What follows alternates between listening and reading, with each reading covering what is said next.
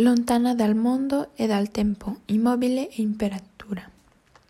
È una città unica al mondo, costruita sull'acqua, magica e romantica. Famosissimo è il suo carnevale, da non perdere Piazza San Marco e un giro in gondola. Venezia, il capoluogo della regione Veneto, è adagiata su più di cento piccole isole all'interno di una laguna nel mare Adriatico.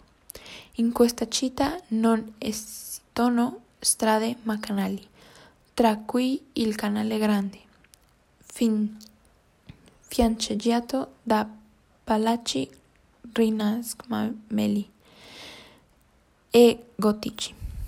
Sulla piazza centrale, Piazza San Marco, soggiorno la Basilica di San Marco, arricchita da mosaici bizantini e il campanile di San Marco, da cui si possono ammirare i tetti rossi della città.